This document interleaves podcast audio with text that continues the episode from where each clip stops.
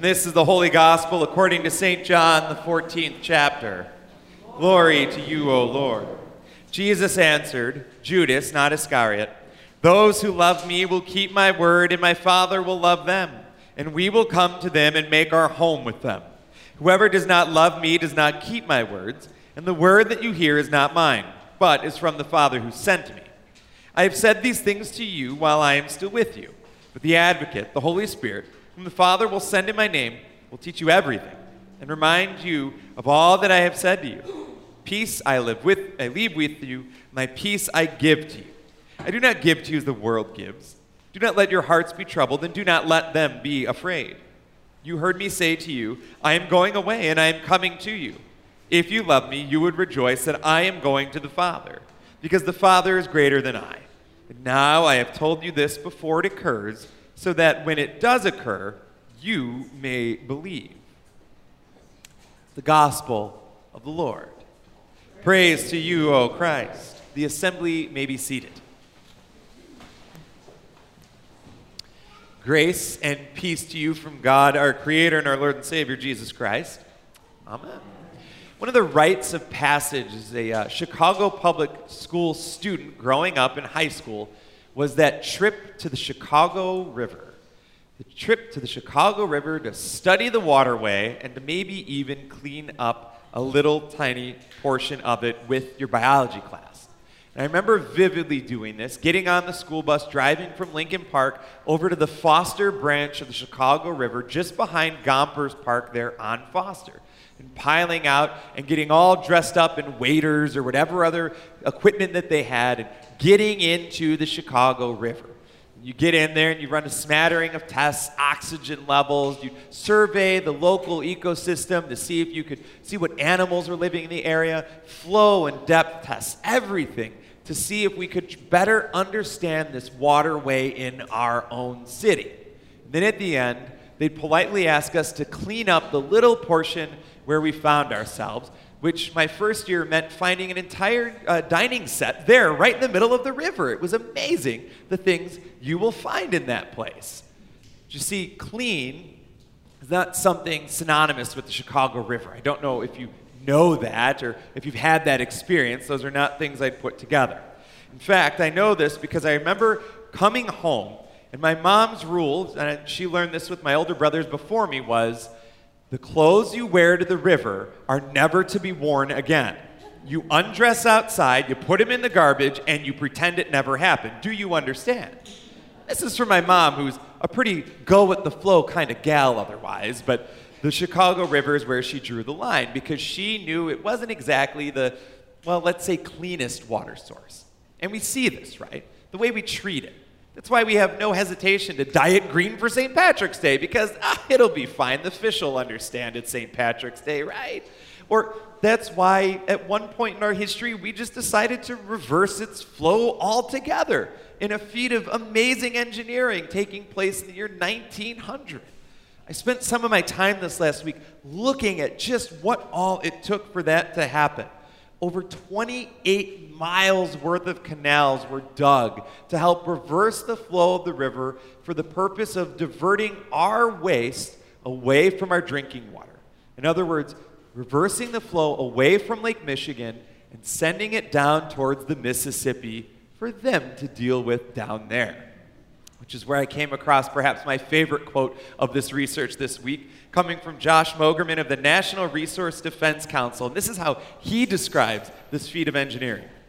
Rather than clean up our act, we decided we'd do something audacious and reverse the river and send our poo down to St. Louis instead. There you go. That sums it up in a nutshell, right? Rather than change the way we act, we go out of our way to create ways to keep doing things the way we like. Certainly, that is a challenge. And I think plays nicely into our reading out of Revelation. John's vision of the new Jerusalem, a vision of what is and what can be. A vision of what can be if we are willing to change and to live into what God has done for us. And what it is, is a harmonious life in communion with God and all of God's people. And there, smack dab in the center, is flowing a river. a river of the water of life. But our journey doesn't begin at the river. Actually, our, our journey begins at the top of a mountain where most good faith journeys begin, right? Because when you get to the mountaintop, it means that you are close proximity to the divine. And we've seen this play out time and time again. The giving of the Ten Commandments with Moses happens atop the mountain, close to God. Even the transfiguration of Jesus himself is a mountaintop experience, close to God. What's interesting is that the action, actually, as it turns out, isn't happening atop the mountain where the angel starts with us, but instead, the action is happening below in the city. In a city with one interesting characteristic that new characteristic is that there is no temple in the city. And that's important because if you've read through Scripture, you would know the centrality, that importance of that temple. The temple is the place where one encounters God here on earth, a place that in some ways separates the world around from the God found therein. And suddenly it is gone. The temple is gone, and yet God is still there fact, we're told that the temple is now everywhere, that God's presence is no longer limited to a room or a building, but God's presence is everywhere. In other words, the temple is now no longer place, but presence. And the presence of God is important. Certainly, it's important for us in our cities, our cities who face ecological destruction or hazards. Believe it or not, we've already tipped into wildfire season in our country, and it is a dangerous season to live. There's wildfires raging in western Texas as we speak. But that's not the only thing that's raging among our cities and towns and villages. There's other things ravaging them too, like racism and violence, sometimes of which we can't even separate the two because one is a feedback loop into the other. And we saw this play out in the shootings in Buffalo, where 10 people died and others were injured, or even in shootings in our own city, sometimes the likes of which I can't even keep up with anymore. Because you don't have to look far to see this violence breaking out. You see, that is the thing. These are just a few examples of the more than 198 mass shootings that have happened in our country since the beginning of the year. Since the beginning of the year, we are at about 200 mass shootings in our country. We're not even halfway through the year yet, and here we are.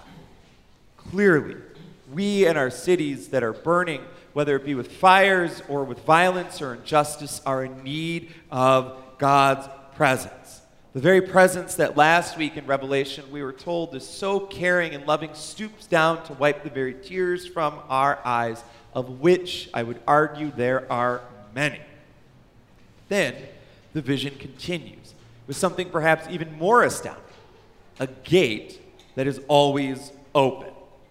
Because, see, gates, locks are hallmarks of villages and households meant to separate us right, from the people or things that we deem unsafe. We like to know the comfort of locked doors and locked gates. I'll never forget my rural immersion trip, my second year of seminary to Nebraska.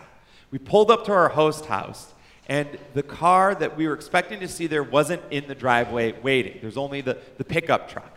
And so we looked around and we thought, oh, great, they're not here now. We got to sit out here with our luggage. Oh, no there was a sign on the door that said, Door unlocked, let yourself in. What world are we living in? But my favorite part was underneath, and it also said in parentheses, and the keys are under the mat in the truck. They are letting strangers from Chicago into their house and driving their cars and saw nothing wrong with it. I have never been more discomforted in my life. I could not sleep a lick when we were in Nebraska, scared the ever living daylights out of me because the thought of an opened or unlocked door simply was too much for me to handle. It still is.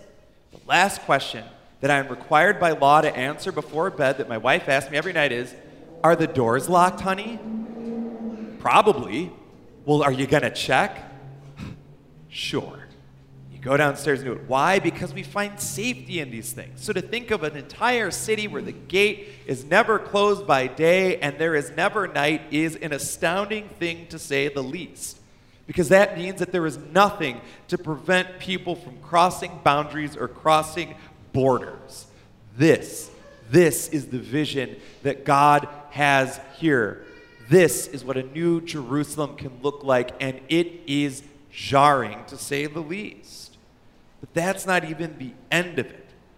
Because not only are we welcoming people in in search of basic necessities, things like shelter, food, and water, but they're actually providing those very things. The river of the waters of life, which is pristine and accessible to all people, regardless of where they live in this city. How often in your life have you been able to look at a water source and say, Ooh, that's pristine? Have you had that experience? I'm not well traveled enough, let's just put it that way. I've never stood in front of a body of water and said, Ooh, that looks pristine. Why? Because human impact has made that harder and harder to find. Whether we do things intentionally, like the Chicago River, just completely rerouting it to send our waste down the way, or maybe even unintentionally. I just learned a few weeks ago there's this little sign on our bottle of sunscreen that we bought that said reef friendly sunscreen. Have any of you ever seen that little sign? I never knew that before. And you want to know what makes it reef friendly? Is that it's missing the chemicals that otherwise are causing coral bleaching at such alarming rates that it may completely destroy our world's coral reefs.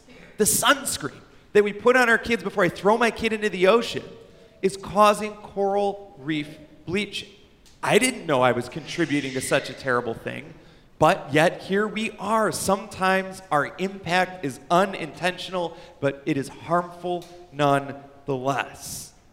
But it's not just a river, it's also a tree of life as well. I think it's a fitting end to Scripture, right? We begin in a garden, we end in a city, but at the center of both is a tree. A tree that produces fruit, in this case, continually.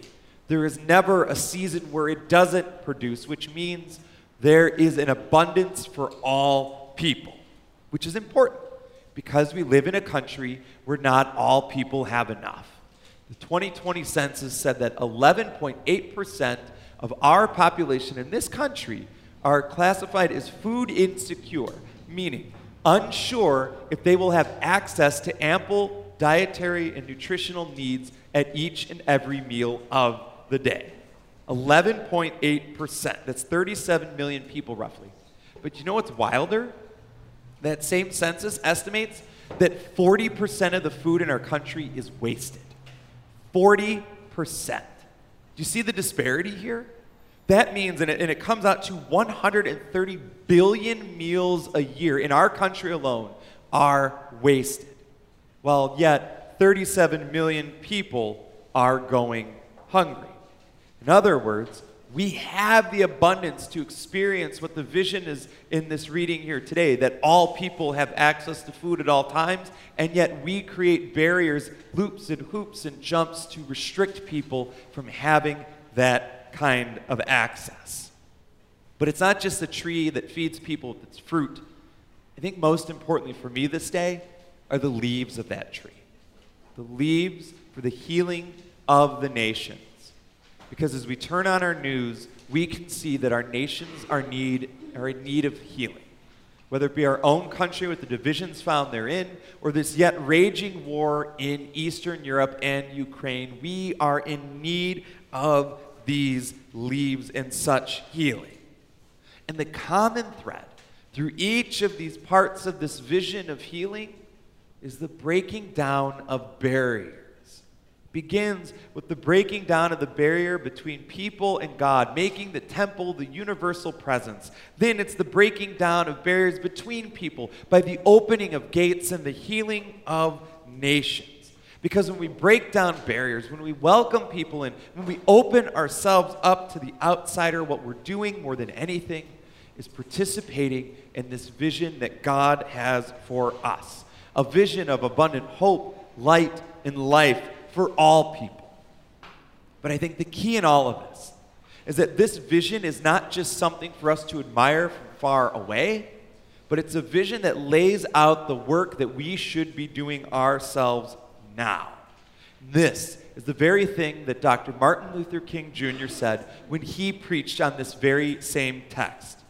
He said, It's all right to talk about long white robes over yonder and all of its symbolism. But ultimately, people want some suits and dresses and shoes to wear down here. It's all right to talk about streets flowing with milk and honey, but God has commanded us to be concerned about the slums down here and his children who can't eat three square meals a day. It's all right to talk about the New Jerusalem, but one day, God's preacher must talk about the new New York, the new Atlanta, the new Philadelphia, the new Los Angeles, the new Memphis and Tennessee. This is what we have to do. It's not enough to admire a vision of hope and healing. Instead, we have to do something about it, something as audacious as living that reality now taking down the barriers that separate us from fully loving and opening our love and access to God's love now. To create a space and a place where all people are fed now, where the healing of the nations happens now. Because those gifts are here, they are among us, and they are in our hands. But it's up to us to do that audacious thing and make a vision a reality something that we are called to do just one little piece at a time until we experience the fullness of what that vision could be now and forever. Thanks be to God. Amen.